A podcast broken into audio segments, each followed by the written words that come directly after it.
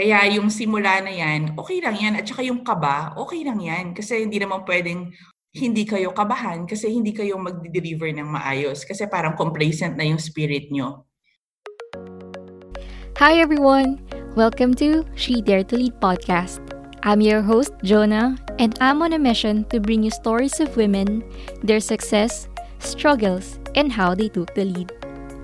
In today's episode, we will be talking about how to be more confident and assertive at work.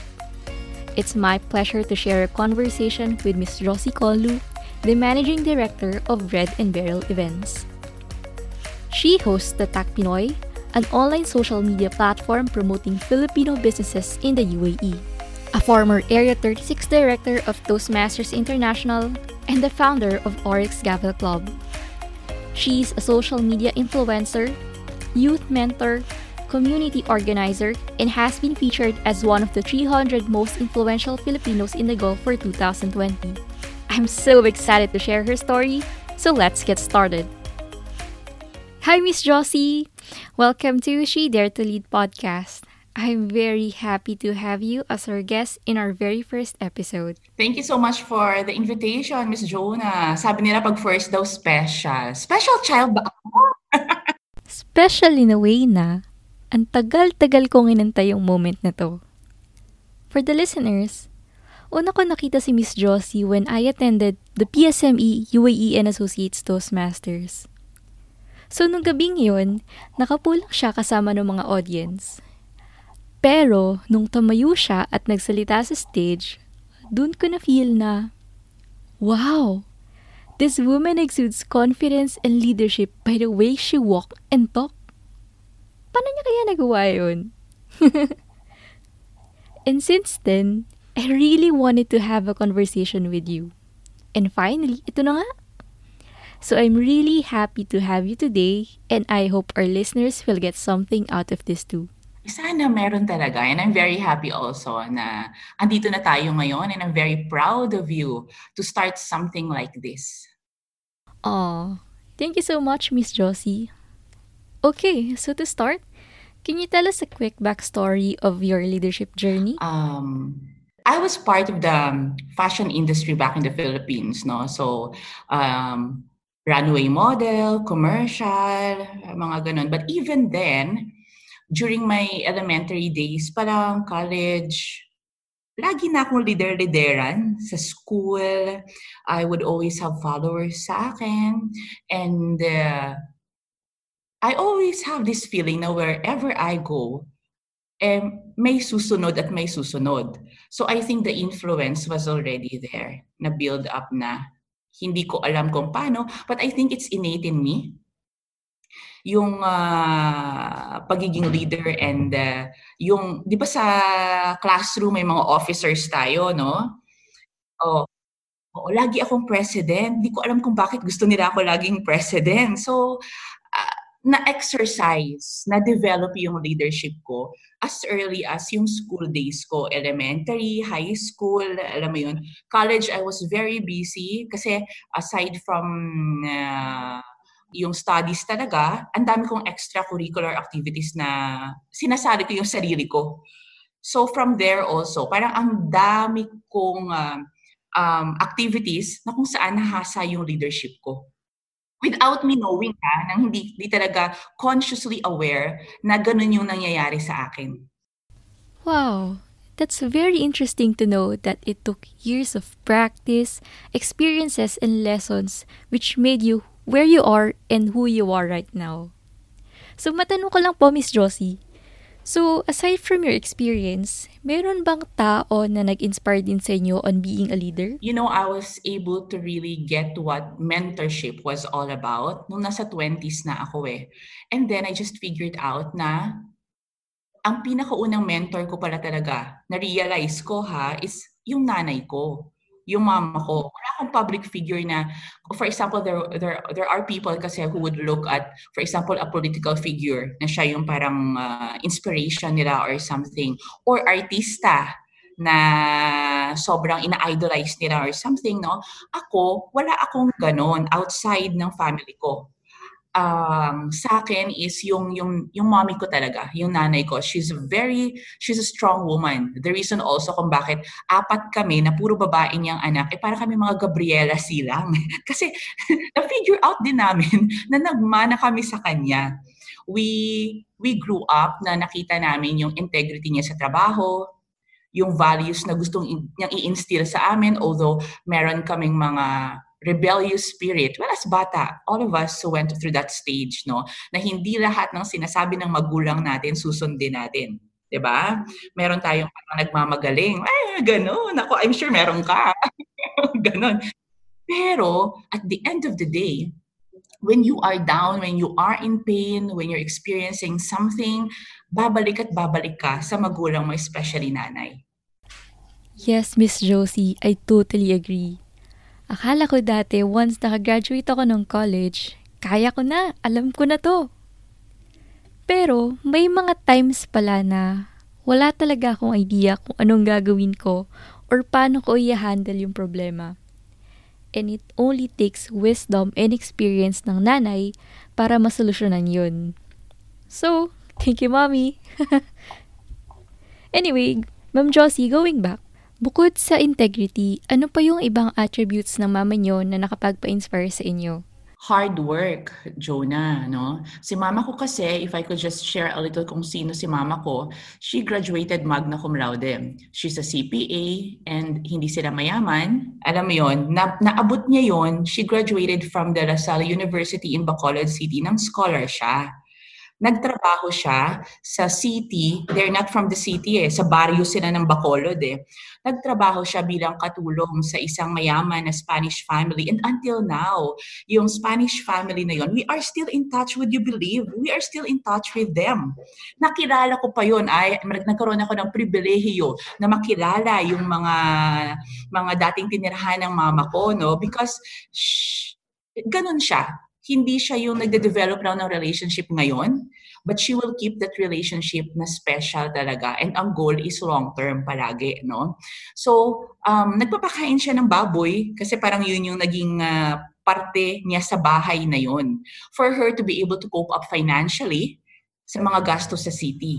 Alam mo yun, nag, na, pumasa siya bilang scholar and lagi siyang uh, valedictorian, salutatorian sa uh, mga grade school niya. So, naglalakad nga daw siya, napupudpud na yung chanelas, kasi walang-wala eh, walang-wala. Pero yung kanyang uh, desire to finish yung studies niya, and yung, yung education is very important sa kanya, nagawa niya yung lahat through hard work. Yung commitment na kahit ano pa yan, gagawa siya ng assignment ng mga ano, kaklase daw niya para makapag-recess. Mga ganon. Alam mo yon So, nagagawa ng paraan yung mga bagay-bagay na hindi kayang ibigay ng, let's say, no lola lola ko. On her own, gumagawa siya ng paraan. So, yung hard work talaga niya, makikita mo. Yung commitment niya sa kung ano yung gusto niyang maabot. Grabe! Ang amazing naman ng mama niyo, Miss Josie. Imagine, working student siya pero na-accomplish pa rin niya yung pagiging magna cum laude and CPA lawyer. Mm, mm, Ma-inspire ka ba? Alam mo yon na parang pagka nagre-reklamo ako sa life, mahihiya ako kasi iisipin ko yung mga pinagdaanan ng nanay ko. Uh, ako, marami akong sapatos. si mama wala. Alam mo yon May mga, may, may pam, kahit konti, may pambaon ako na recess, nakakapag-recess ako. Si mama wala. At hindi ko kailangan gumawa ng assignment ng kaklase ko para makakain. So, things like that, no? If you compare it, na mas blessed ako compare sa kay mama. So, um, ayoko sanang magreklamo. Ano lang, may pagmamalditang konti. Ganun lang. Ngayon po, uh, Ma'am Josie, um, so what is leadership to you? There are various um, uh, uh, meaning, no? Kumbaga parang siguro iba-iba ang meaning ng leadership sa iba't ibang tao. Katulad din ng meaning ng success sa iba't ibang tao. Pero for me talaga, tumanda ako ng ganito na ang nakikita ko, ang leadership is, uh, it's all about inspiring others. Maybe you can see that also sa akin. It's all about motivating people para sa be- to, to the best of their abilities na ilalabas, di ba? So it's it's more of, let's say, inspiring others to dream more, to learn more, to do more. Kasi nakikita ko dito sa sinabi ko sa'yo, parang ganong klaseng leader ako. So, yun yung na-embrace ko na meaning ng leadership talaga. Happy ako pag nakikita ko na katulad niyan, I'm very happy kung anong ginagawa niyo ngayon. Ginagawa mo ngayon, I'm very happy. If I was able to inspire uh, you to do more, that's leadership for me. Alam mo yun? So, hindi ko pwedeng sayangin yung oras, hindi ko pwedeng sayangin yung mga moments that I could inspire people to do more, to dream more to learn more. Ang ganda po nung line na yun, to do more, to dream more, and to learn more. Ma'am Josie, so ano po yung mga leadership principles na na-apply nyo, na natutunan nyo before, na na-apply nyo pa today? Yung katulad ng sinabi ko kanina, no, yung mga yung mga values ng leadership, no, yung integrity, hindi po pwedeng ilalagay ka sa pwesto nang hindi hindi mo gagawin ko ano yung tama. So that's one na uh, kailangan mong i-apply sa lahat ng mga responsibilities na gagawin mo. And when you say yes, it's a yes. When you say no, you know, it's very important also that you learn how to say no. Kasi hindi sa lahat ng oras, yes ka lang ng yes. That's one principle of a leader na um, na kailangan matutunan. Kasi kapag ka yes, you're a yes person all the time, uh, mapapagod ka eh. Mababurn out ka ba? So kailangan piliin mo. And also one thing, it's ako I'm a very nurturing leader eh. And being a nurturing leader, um I delegate. Nagde-delegate ako. Kung napapansin mo sa club natin, it's more of nagmamanman ako kung ano yung mga nangyayari. I dyan, I put my my hand doon sa kailangan lang. Kasi I believe that when you give responsibilities to a person, to your member, lumalabas yung talent niya. Hindi niya kinikip yung talent niya kasi may opportunity siya na ilabas yun. ba? Diba?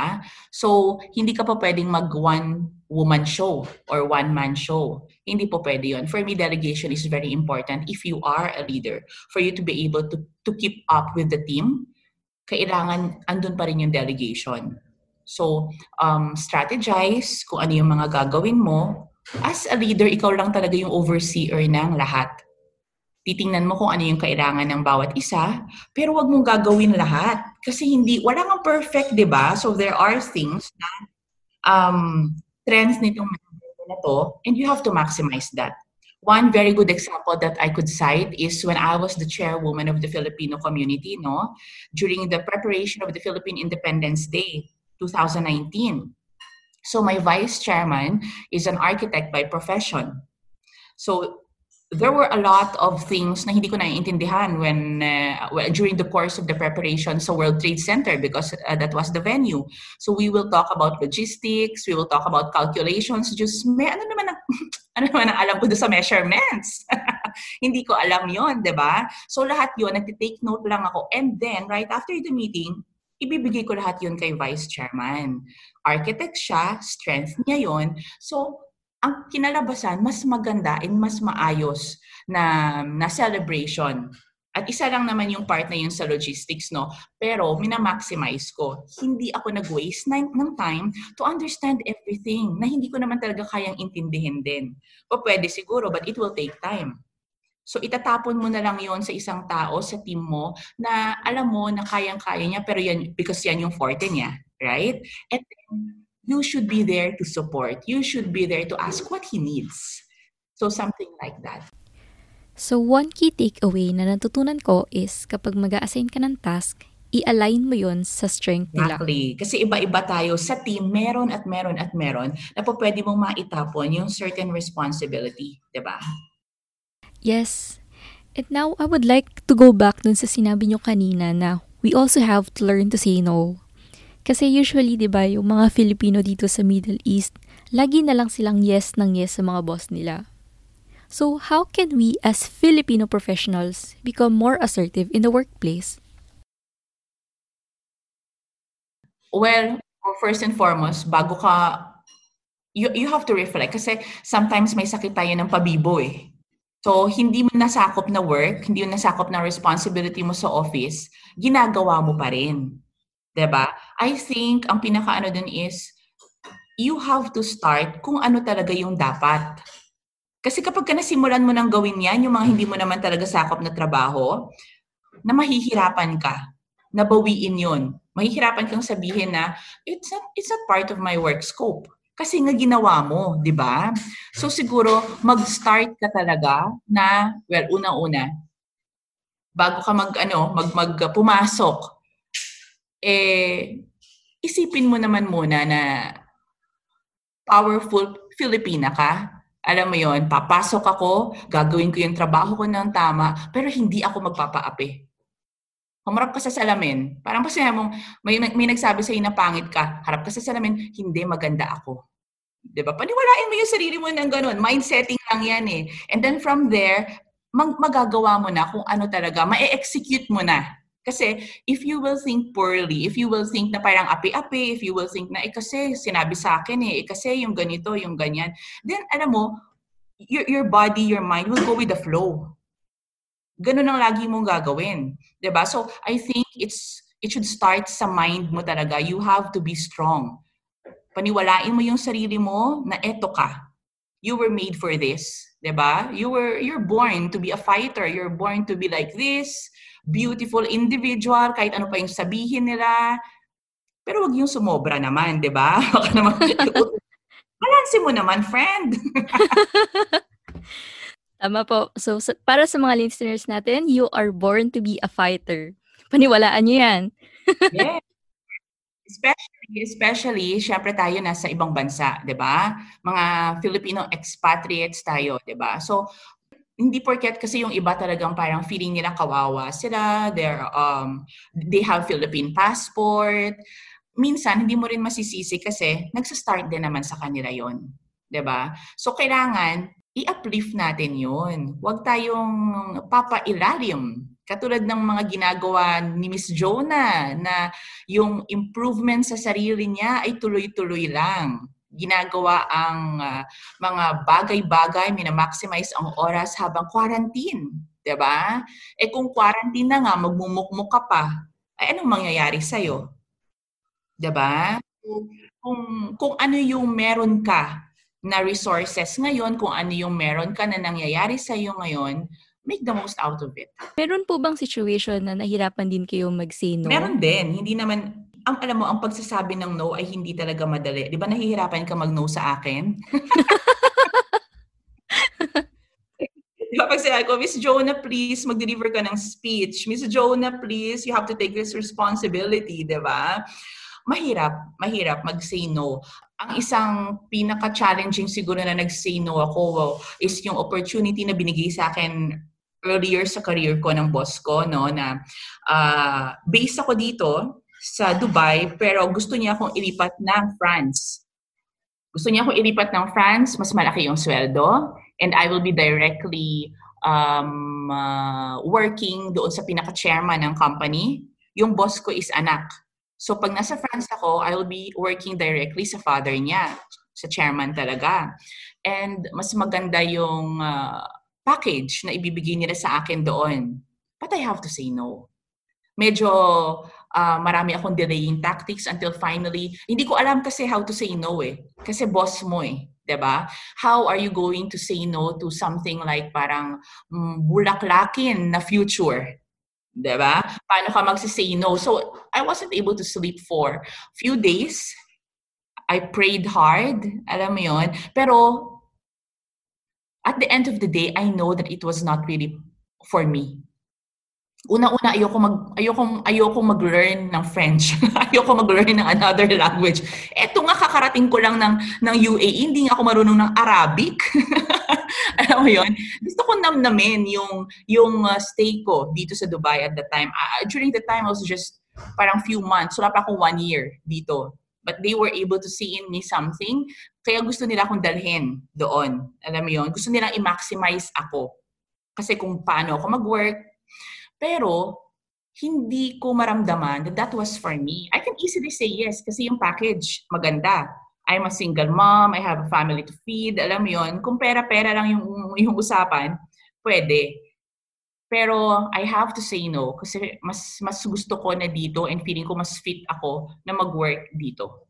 So it was a challenging no. It was a challenging no for me. Pero wala naman po kayong regret so far na nag-no kayo na. Oo, when you, when you pray for something really hard, alam mo yon, you ask uh, God for guidance and everything, no?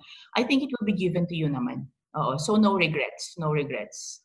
Una, naka, 'di ba? Dami ko pang mga nakilala, dami ko pang nagawa dito.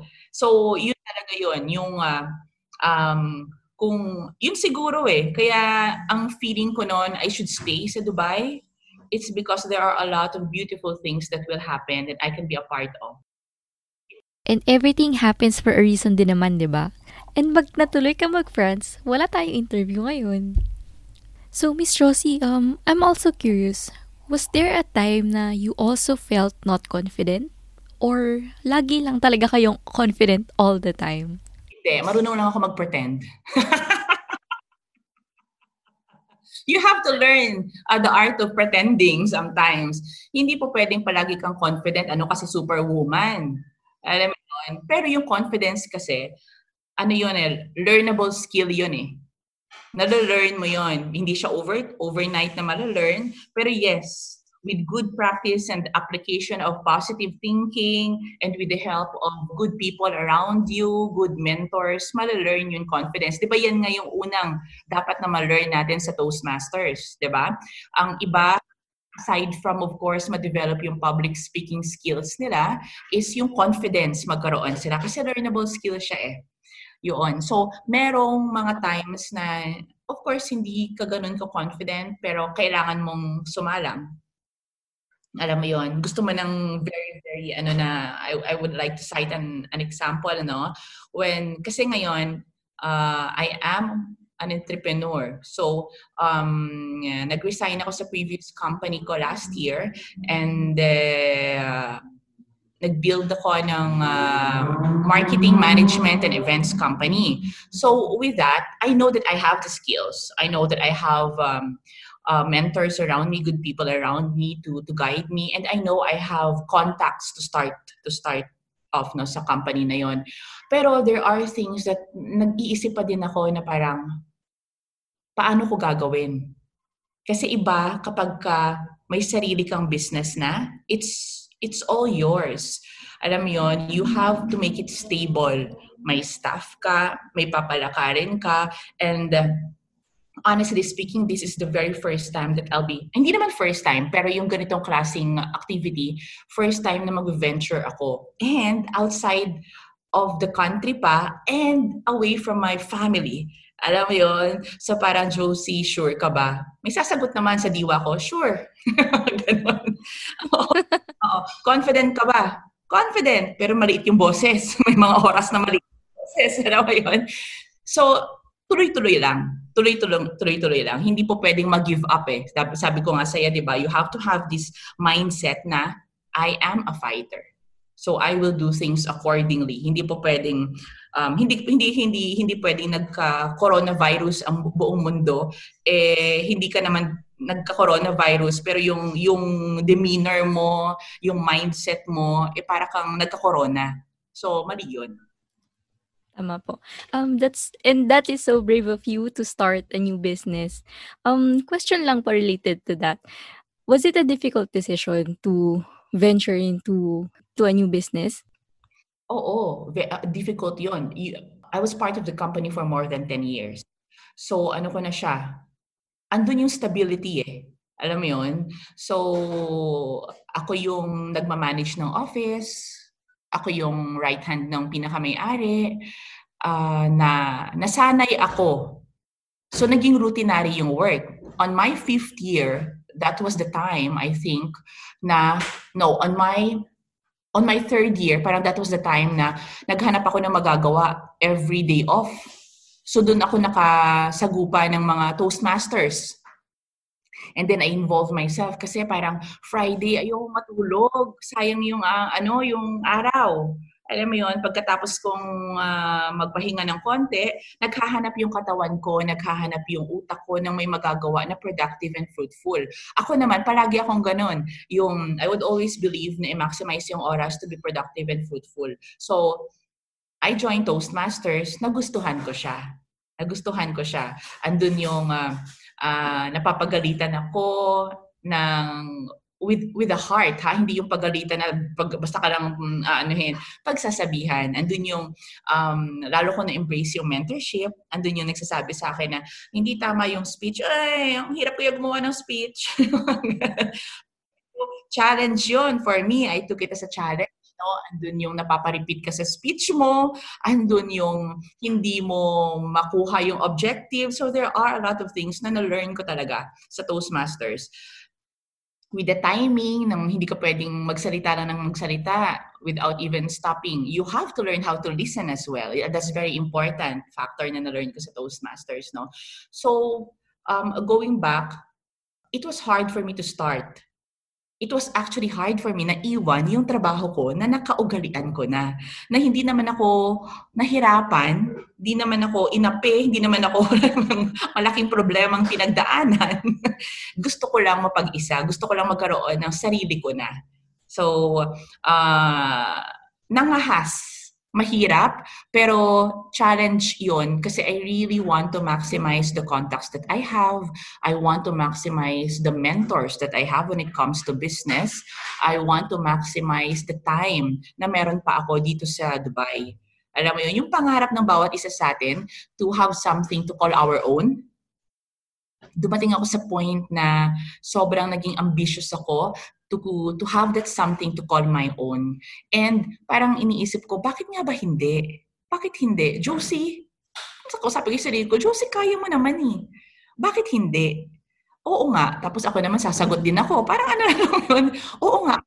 Naman. ganon. Paano you contemplate on, on things? Ganon, ganon yung nangyayari sa akin. Hindi loka-loka ha, pero ganon. And what was your greatest lesson simula po nung nag-start ka ng business? Um, wala pa naman talaga yung greatest lesson kasi I just started, no? Ano pa lang, nakaka one year pa lang ako. Nakaka one year pa lang ako. And and nakaka one year pero siguro sa experience mga six months pa lang kasi um, ang business ngayon down because of what is happening sa economy natin because of this COVID thing. So mga mga six months pa lang, wala pa naman talaga ako. Ang sa akin lang is patuloy lang ako dun sa positivity. Patuloy lang ako, uh, for example ngayon, of course I'm into events. Hindi pa tayo pwedeng mag-physical event, right? So I have to challenge myself to think of something to to add up sa dapat na income ng company. So hindi ako pa pwedeng ano um, um umiyak-iyak sa isang tabi. Alam mo 'yon? Walang event, walang ganito. So um, kailangan yung marketing uh, skills ko and ng mga mentors ko eh ma-maximize 'yon. So tuloy-tuloy tuloy-tuloy lang. Ang lesson lang siguro talaga dito is don't stop. And one thing na nakita ko po na maganda is nakapag-come up po kayo ng sarili niyong channel? Yes. That one came up during the brainstorming na kung ano yung po pwedeng magawa.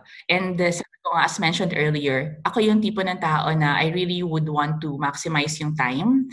At saka I would always want to be informative no? So yung love josie that that that is the facebook the youtube instagram and twitter account under my company red and burial yun yung makikita mo yung mga segments doon. It's all about teaching. Kahit yung uh, Josie's Kitchen nagtuturo.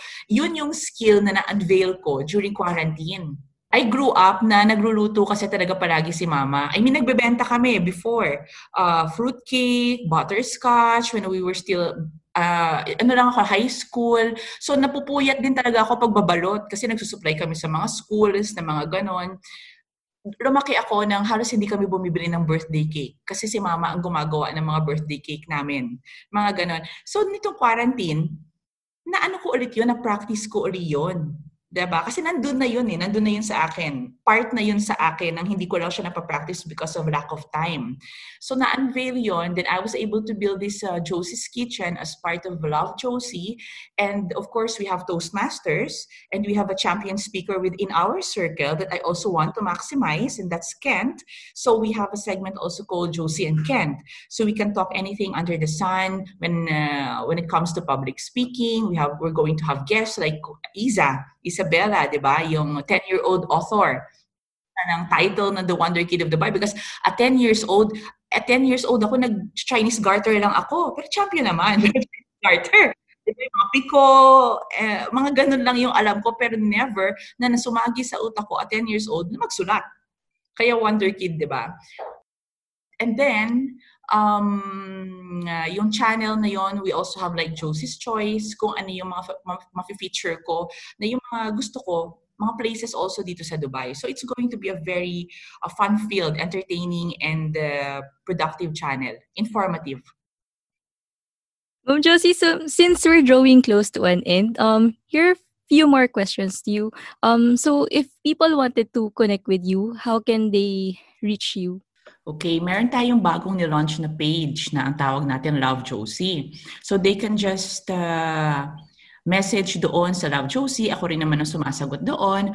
Or doon sa na, isang page naman natin na Tatak Pinoy which uh, was founded by uh, Rico Mondehar. Siya yung partner ko. We started Tatak Pinoy 2016 and without Tatak Pinoy, eh mahihirapan si Love Josie ngayon. So, uh, doon pwede silang mag-message din. Kaming dalawa din naman ni Kuya Rico ang sumasagot doon. And lastly, meron tayong page na Pinoy Now. Yun yung dating kalayaan page natin. So they can also message Pinoy Now to get in touch with me. And of course, pwede rin silang mag-reach out sa'yo. Tama ba, Jonah? You can always connect me to anyone. And for our last question, after being a social media influencer, community leader, public speaker, and a youth mentor, what's next for Miss Josie Conlu? To be a successful entrepreneur yun yung goal ko ngayon. Kumbaga, of course, andun, andun, I will not stop. Um, hindi ko maiiwan yung pagiging, uh, let's say, youth mentor. Hindi ko maiiwan, but I, I might not be there na hands-on talaga sa mga youth. Pero andun yung magmumold pa ako ng more leaders like you para makatulong sa mga youth natin ano andun pa din ako as a civic leader I think that's part of me already. No? So even if I'm not the chairman anymore, ngayon, ako yung nasa uh, parang uh, backbone ng uh, mga leaders ngayon. Ayoko na nasa front kasi tapos na ako doon. I have to mold them. I have to motivate them to do more kasi alam ko that they can do more. They can do more. They can do a lot of things. So um, I'm more focused now on uh, my uh, new venture of being a businesswoman. So um, So pray for me and uh, we'll get there. I know that we will get there. I know you will get there, Ma'am Josie. so thank you so much for your time and for sharing with us your valuable experience, your lessons on your journey. And I hope that our listeners learn a lot from you and from the things that you've shared. Thank you so much, Miss Josie. Thank you so much, Miss Jonah, for inviting me to be your first. Special nga daw yung first. Kaya alam ko na magtutuloy-tuloy ito and all the best sa lahat. And of course, itong channel mo na ito, all the best. I know that uh, you will soar high and you will keep on inspiring people around you. Thank you po. Thank you. And that is Josie Conlu of Love Josie sharing her tips on how to become more confident and assertive at work. If you enjoyed today's podcast episode, please subscribe to our channel and follow us on Facebook for more updates. Thank you for tuning in, and remember, now is your time to take the lead.